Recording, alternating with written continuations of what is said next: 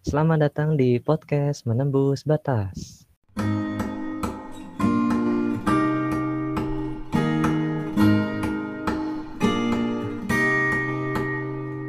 Nah, eh, perkenalkan namaku Iqbal dari Arsitektur UGM 2019. Dan aku Miria dari Arsitektur Angkatan 2020. Sebelum melangkah lebih jauh, mungkin kita perlu berkenalan dengan podcast ini dulu, Mir. Nah, kamu tahu nggak ini podcast apa? Um, kalau dari namanya sih menembus batas ya, Mas. Berarti itu artinya uh, mungkin bakal bahas seputar luar dari akademik, Mas? Hmm, kurang tepat. Jadi, uh, menembus batas itu, apa ya, filosofinya itu kayak kita sebagai mahasiswa arsi UGM itu harus keluar dari batasan kita gitu. Tapi uh, secara realnya itu adalah podcast ini tuh nanti berisi semacam interview dengan narasumber yang wow, itu terkait lomba dan seterusnya. Nah, ini kira-kira kenapa Mir kok ada podcast ini? Mungkin uh, karena ada permintaan dari prodi atau kakak ingin nambah uh, itu Mas uh, apa proker? Enggak kan? ya, oh ya aku sampai lupa. Ini podcast itu uh, diinisiasi oleh kakak keilmuan keagamaan KMTA Wisma Karman. Nah, terkait kenapa ada podcast ini tuh karena prodi itu melihat kalau uh, semakin ke sini kayak apa ya? partisipasi anak RC UGM buat ikut lomba semacam sayem itu mulai agak menurun gitu. Jadi prodi itu pengen uh, nge-up atau mendorong lagi anak-anaknya biar ikut sayem. Nah, tapi setauku KMTA itu kayaknya udah punya suara RC sih. Itu semacam podcast. Tapi kamu tahu nggak? Itu bedanya sama ini? sama itu. Oh sama ini, pasti tahu sih mas. Podcast Suara Arsi kan terkenal banget ya sih mas di KMTA.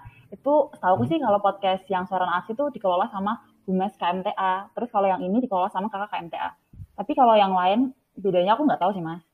Hmm, benar sekali. Jadi Suara Anarsi itu uh, diinisiasi oleh Humas dan beberapa podcastnya itu ada yang bahas terkait wax atau apa ya wax itu semacam apa ya, event tahunannya RC UGM yang isinya itu kalau nggak salah pameran terus ya sayembara dan talk show gitu. Nah terus selain ada WEX itu ada apa ya? Ya kolaborasi sama UNS ada, kolaborasi sama BMKMFT ada gitu. Nah podcast ini kira-kira mau bahas apa nih Mir? Kan tadi kan ada sayembara, lomba, mungkin ada yang lain gitu. Um, aku sih podcast ini bakal bahas tentang sayembara ya mas. Benar gak sih mas? Benar sekali. Nah, sayembara itu apa? Mungkin teman-teman ada yang belum tahu ya. Jadi sayembara itu apa ya? Ya mirip lomba tapi biasanya itu di apa ya dikhaskan untuk uh, lomba arsitektur. Jadi kayak kita itu nanti desain sesuai permintaan yang ngadain lomba. Terus kalau udah sampai di deadline itu kita nge-submit itu.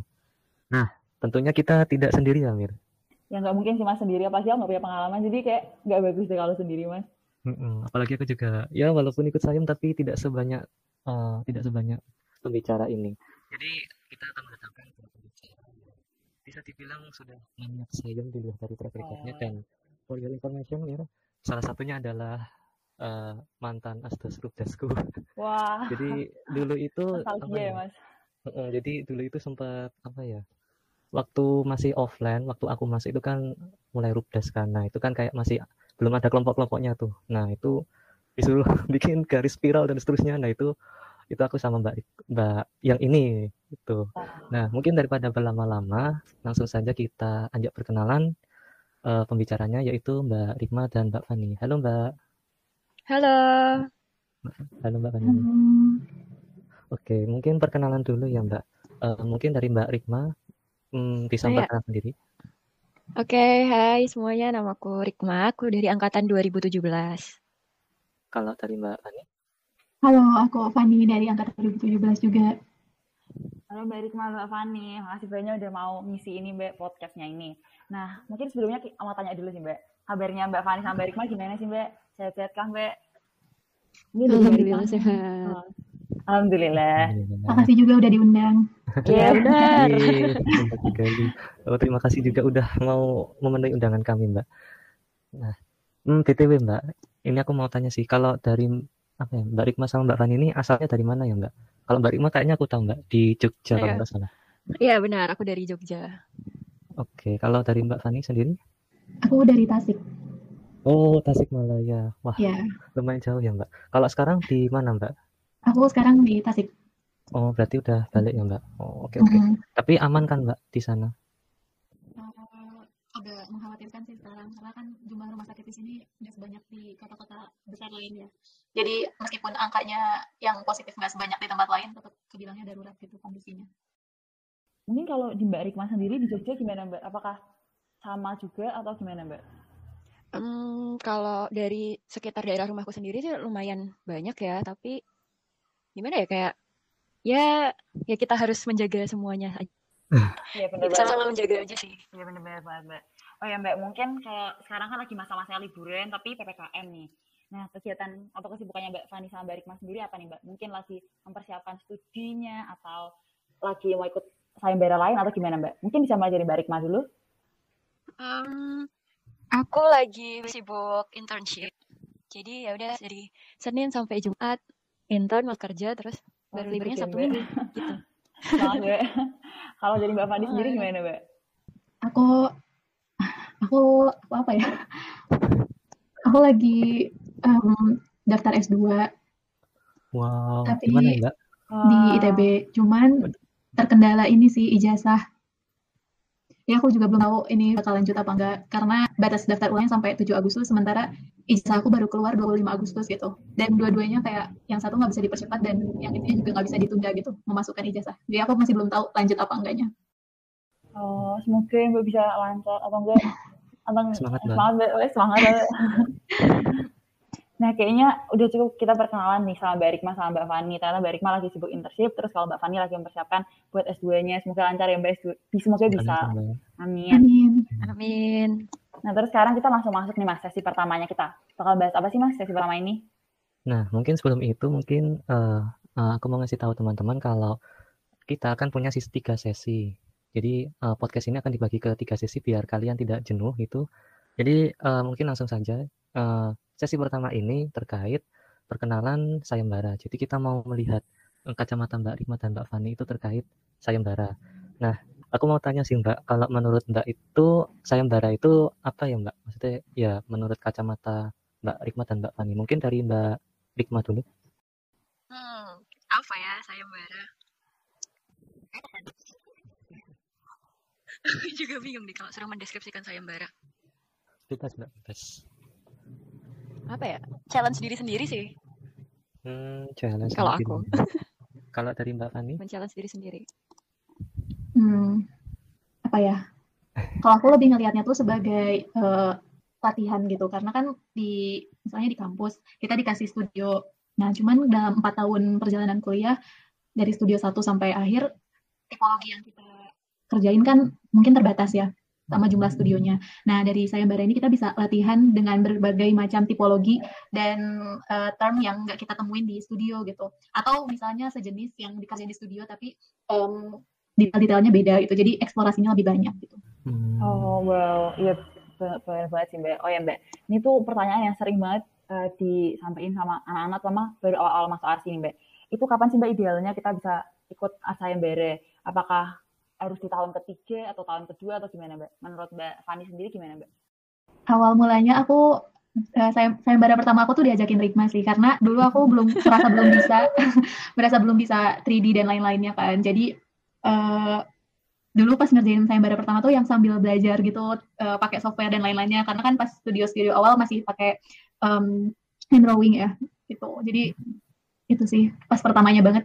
Cuman kalau menurut aku kapan waktu yang tepat tuh lebih ke kesiapan diri masing-masing sih. Kalau misalnya udah cukup bisa udah merasa cukup bisa menghandle kuliah, jadi akademiknya nggak sampai terbengkalai karena nyiapin buat sayembara, coba ikut eh, sayembara-sayembara gitu. Cuman kalau misalnya masih kayak struggle sama eh, timing waktu tugas-tugas kuliah, mungkin diprioritasin akademik dulu ya kalau aku gitu. Kalau pas Mbak Fani sendiri, itu semester berapa, Mbak? Mulai coba awal sayembara? Semester 3 ke 4. Oh, itu setelah dapat RCDJ atau kayak sebelum itu udah mau mulai? Aku lupa. Sebenarnya lebih karena Rigma sih, Rigma kenapa ngajak Kok aku Oke, mungkin langsung Mbak Rikma aja nih yang buat Mbak Fani mencoba sayembara pertama kali. Waduh, penghasut ini Mbak. Maksud ini memang. itu mulai kayaknya dulu semester 4 awal nggak sih, Van? Iya, Iya, kita. ah, semester 3 ke 4. Oh ya, tiga ke empat ya. Pokoknya itu udah udah bisa digital sih, cuma ya masih masih belajar-belajar gitu. Terus kalau aku sendiri mulai sayam tuh sebenarnya udah sebelum itu udah nyoba mau ikut sayam sayam kecil gitu kayak shelter. Nah, tapi em, apa ya? Buruknya itu waktu itu nggak nggak jadi sayam gara-gara si sayamnya dibatalin. Sedih banget gak sih? Kayak udah udah Wah. niat udah niat mau ikut sayam, udah daftar nih, udah waktu itu aku bertiga kan sama teman-temanku sama ada Valdi sama ada Aziz. Nah, itu udah daftar, udah nyari ide. Terus beberapa hari kemudian bilangnya diundur nih apa eh, pen- tenggat pendaftarannya. Terus akhirnya kok diundur-undur terus. Terus akhirnya nggak jadi deh sayamnya. Uangnya balik nggak mbak? Alhamdulillah balik sih. Itu penting juga. Penting banget. Penting banget. Ya, Oke. Kalau untuk eh, sayam bisa dimulai dari semester berapa sih? Menurutku tergantung benar tadi kata Fani kayak tergantung dari diri sendiri juga, siap mental dan siap eh, buat ngasih waktu ke sayembaranya kapan. Tapi sebenarnya kalau mau dari semester 1 2 yang walaupun masih belum bisa pakai digital ya. Itu tuh sebenarnya bisa karena eh, beberapa sayembara juga. Nah, itu tergantung juga sayembaranya kayak gimana yang mau diikutin. Ada yang sayembara dia emang cuma eh, lebih ke konseptual jadi bisa juga dia nggak ada ketentuan harus gambar digital jadi bisa gambar pakai hand drawing gitu kayak gitu sih Hmm, Oke oke mbak. Jadi jadi apa ya, tadi kayaknya kalau aku simpulkan tuh kayak harus melihat diri sendiri itu udah siap atau belum gitu ya mbak. ya benar Nah kalau selain itu kira-kira apa ya? Kan tadi kan menyiapkan diri sendiri. Nah terus kalau mungkin ada hal lain yang perlu disiapkan sebelum daftar sayembaranya itu mbak? Mungkin dari mbak Rikma. kalau buat daftar oh ya eh, sebenarnya kalau awal daftar sayembara tuh yang pasti dilihat pertama kali adalah deadline-nya iya gak sih deadline Um, itu yang sama ini sih sama biaya pendaftaran kalau Ah, iya. iya benar benar banget Kita ini pengincar yang gratis. ya benar Yang gratis atau yang murah gitu ya mbak? ya yang gratis atau yang murah Apalagi gratis, terus hadiahnya gede lagi. wah Nah itu. Itu jackpot, Mbak. Terus menang. wah itu asik banget tapi buat awal-awal sih mending emang bener sih nyari yang gratis dulu Susah mbak. bagi secara materi gitu Susah nyari Ah. yang gratis. Banyak loh sebenarnya yang gratis tuh. Hmm, Hmm. Iya, tapi AIDA Nah, itu- skalanya itu. agak besar gitu ya. Yang gratis tuh biasanya dari perusahaan, sayembaranya, terus dari luar. Kalau dari univ-univ itu emang biasanya terbayarkan karena mereka eh, terkait sama suatu event gitu. Nah, iya benar tuh. Biasanya dari instansi-instansi gitu, Mm-mm. itu banyak banget sih yang bikin gratis. Terus hadiahnya juga lumayan. Berarti kayak nganu ya, Mbak. Berarti kita harus banyak-banyak mau cari ya, Mbak, kalau mau ikut sayam tuh. Banyak-banyak mau Nah, iya benar banget. Itu biasanya Mbak Fani sama Mbak Rikma ambil dari mana, Mbak? Ngeliat Instagram aja atau dari mulut ke mulut atau gimana, Mbak? Ah, kalau kebanyakan sih kayaknya dari Fani ya yang tahu biasanya. Oh, ternyata Fani Mbak Rikma, gitu. oh, Mbak Rikma yang ngeracunin Mbak Fani, Mbak Fani yang nyari. yang nyari info-info sayam. Oke, oke. Nah, ini Mbak, ini mungkin pertanyaan agak aneh sih, Mbak. Tapi kayak kadang orang suka gitu, Mbak. Kita tuh harus belajar ilmunya dulu, baru terjun ke sayembara, atau udah yang penting terjun aja sambil belajar di sana. Menurut Mbak Rikma sendiri gimana, Mbak? Ah, kalau aku lebih ke yang kedua sih. Karena apa ya? Di Sayam tuh kan tipologinya macam-macam tuh. Nah, kita jadi kayak kalau udah terlanjur daftar nih, udah ikut nih. Kita dipaksa buat belajar gitu loh. Kayak gitu. Hmm. kayak sambil sambil uh, pas sayam itu kita sambil belajar kayak gimana tipologinya terus uh, apa ya, kita research research buat si sayam itu sekaligus uh, belajar tentang tipologi itu Wah, berarti sambil sambil belajar sambil sayang ya belajar gitu ya Mbak kalau dari Mbak Rikma. ya Kalau dari Mbak Fani gimana Mbak? Hmm, sama sih, cuman paling aku di awal lebih kayak kan sebenarnya sayembara tuh biasanya banyak yang barengan gitu kan. Nah, lebih terus ngelihat selain kayak dari biaya pendaftaran dan lain-lain, dari skala proyeknya juga skala sayembaranya kan ada yang misalnya desainnya kawasan, terus ada yang desainnya cuman rumah, ada yang desainnya kafe kayak gitu-gitu kan macam-macam ya. Dari skala eh, skala proyeknya sama dari em, kayak isu yang dimunculkan tuh. Ada beberapa sayembara kan yang biasanya kayak unik gitu. Terus em, dan sayembara juga ditujukan kan kebanyakan buat ngisi portofolio ya pada akhirnya. Sehingga kalau misalnya kita bisa menawarkan em, sesuatu yang menarik dan mencerminkan diri kita, selain dari menang atau kalahnya, itu juga bisa jadi poin plus sih menurut aku gitu. Even kalau misalnya kalah pada akhirnya, tapi kita udah kayak eh, bekerja secara maksimal dan sehingga karya itu tuh bisa kayak tetap tampil di portofolionya, kan lumayan juga gitu. Banget, banget Mas. Oke, mmm, mungkin aku tanya sih, Mbak, tapi ini agak teknis ya. Jadi kan biasanya di sayembara itu kan kayak, apa ya, kalau di poster-poster itu kayak, wow itu karena ada 3D-nya gitu kan, Mbak, yang udah di-rendering. Nah, itu kalau dari segi laptop atau PC itu yang recommended kayak gimana ya, Mbak, spek untuk rendering? Mungkin dari Mbak Rikma dulu. Waduh, kalau untuk, uh, laptop gitu-gitu, jujur sih aku nggak terlalu ngerti sama spesifikasi laptop.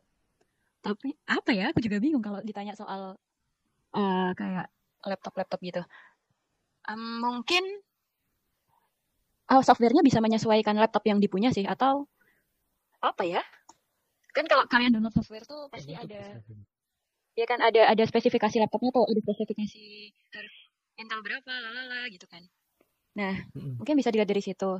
Sekarang juga sebenarnya render kan belum nggak harus pakai render yang kayak Lumion atau Enscape gitu. Sebenarnya dari Photoshop pun udah bisa buat ngerender kayak gitu. Apa ya? Kalau aku sih kalau buat aku sendiri aku pakai laptop MSI dan dulu tuh bener-bener nyari yang tapi MSI yang paling murah gitu kayak di- dibanding teman-teman yang kayak beli ROG, Asus gitu kan mahal-mahal tuh kayak di kayak 15-an gitu. Nah, aku cari yang paling murah karena emang keterbatasan budget juga kan. Terus jadi nemu MSI deh. Terus ya udah pakai laptop itu selama ini. Oh, oke. Mungkin dari Mbak Fani ada pendapat tersendiri, terutama jenis laptopnya. Jangan-jangan lebih wow daripada Mbak Rikma ini. Enggak sih, laptopku sebenarnya bukan yang kayak laptop gaming, laptop biasa aja. Bahkan kalau kita ngerjain sayembara kan biasanya mepet-mepet ya, kayak tiga hari gitu nggak dimatiin laptopnya. Laptopku tuh bisa panas banget, kayak bisa goreng sesuatu deh di atasnya, saking panasnya. bener banget, bener banget. Oke, mungkin mirip sih Mbak pertanyaannya sama kayak tadi PC gitu. Mungkin ini lebih kepada uh, softwarenya yang harus kita siapin nih Mbak sebelum ikut SAYAM. Starter pack-nya lah. Menurut Mbak, mungkin mulai dari Mbak Fani juga apa Mbak? Uh, kalau software menurutku lebih ke ini sih dalam satu tim tuh enaknya pakai apa gitu. Karena apalagi uh, jauhan gini ya kerjanya kayak cuman paling kita diskusi juga lewat Jimit gini atau ya paling sering lewat Jimit sih atau pakai um, apa sih Miro ya kayak tempel-tempel idea gitu. Nah akan lebih memudahkan kalau kita pakai satu software yang sama kan. Jadi lempar-lemparan filenya tuh lebih enak gitu. Terus juga lebih enak lagi kalau versionnya tuh sama gitu. Karena kalau misalnya versionnya beda aja tuh kita tiap habis ngerjain mau dikirim ke temen harus uh, type dulu kayak gitu. Jadi kalau menurut aku kalau dalam konteksnya sayembara lebih enak tuh kalau dalam satu tim bisa pakai softwarenya yang sama dan version yang sama gitu. Cuman kalau version masih lebih gampang sih kan bisa di save. Cuman kalau yang softwarenya beda tuh kadang kayak uh, misalnya yang satu terbiasa pakai A, yang satu pakai Corel gitu. Jadi ya harus nge-convert atau ngerjainnya cuma sama satu orang doang kayak gitu. Kalau kalau menurut aku lebih concernnya di situ. Oke, kalau Mbak Rikma sendiri apa Mbak? Bener sih, setuju sama Fani kayak tergantung uh, di timnya pakai mesti pakai software apa. Kecuali kalau emang udah ada porsinya masing-masing kayak misalnya udah ada pembagian nih, misalnya ada tiga orang dalam satu tim. Ada satu orang ini yang khusus dia render. Jadi yang lainnya misalnya ngerjain konsep atau analisis yang lain gitu. Nah itu bisa beda. Tapi kalau misalnya uh, dari pembagian job desk-nya sendiri mau dikerjain secara bareng-bareng atau uh, misalnya uh, kalau ngerjain sendiri tuh ngerasa kurang gitu mending emang softwarenya sama sih sama-sama software rendernya juga gitu sih Hmm, kalau misalnya Mbak Fani sama Mbak Rikma sendiri uh, nama software yang biasa emang digunain apa aja Mbak? Ini dari Mbak Fani dulu. Kalau aku sama Rigma biasanya 3D-nya SketchUp ya. Rendernya paling Enscape. Kalau dulu Lumion. Kalau layout Corel. Um, terus Post Pro Photoshop. Udah ya, Rik? Iya, bener. Eh dulu sempat pernah pakai V-Ray waktu awal-awal waktu Ah, iya. newbie banget newbie banget pakai V-Ray tapi karena V-Ray itu lama banget ngerendernya terus karena kita juga agak deadlineer ya jadinya kita mencari software render yang lebih cepat gitu. Softwarenya apa tuh, Mbak? Dulu awal pakai sempat pakai Lumion tapi karena uh, Lumion agak berat terus baru tahun berapa ya itu 2019-an baru muncul kayak popular Enscape ya nggak sih kan 2019. Iya. Nah, popular Enscape terus ada sebenarnya ada juga yang waktu itu Twin Motion tapi kita lebih ke Enscape sih. Kayak gitu. Oh, oke. Kenapa? Mungkin oh ya, Mbak. Mungkin Mbak Fani ada tambahan lagi tadi. Uh, ini sih paling kayak kenapa terus lanjut Enscape gitu nggak Lumion tuh lebih karena kalau Lumion tuh kita kayak harus fix dulu kan filenya karena nggak terintegrate gitu. Nggak tahu ya kalau misalnya sekarang udah bisa. Cuman dulu tuh kayak nggak terintegrate gitu. Jadi harus selesai dulu dengan 3D-nya baru kalau mau render pindah ke Lumion gitu. Kalau misalnya pas lagi render tiba-tiba nemu "Ih, ini temboknya uh, materialnya belum diganti atau apa, jadi kayak harus balik lagi gitu. Sementara kalau di Enscape, Enscape tuh udah terintegrate sama SketchUp-nya. Jadi kalau misalnya kita mau uh, ngubah sesuatu, nambahin apa tuh langsung keubah gitu di Enscape-nya gitu. Jadi jatuhnya kayak plugin dari SketchUp gitu. eh, extension apa plugin ya sejenis itu gitu. Jadi terintegrasi sama SketchUp-nya. Oke oke Mbak. Nah kayaknya udah cukup guys mas kita tahap eh, sesi satu perkenalan tentang sayembara. Tadi udah bahas banget mulai dari sayem itu apa sampai ke teknis-teknis atau aplikasi yang diperlukan buat sayem. Nah benar sekali. Nah kita sepertinya sudah sampai di penghujung sesi sih, Mir. Nah, kira-kira teman-teman apakah penasaran sesi selanjutnya kayak gimana? Stay tune di podcast Menembus Batas.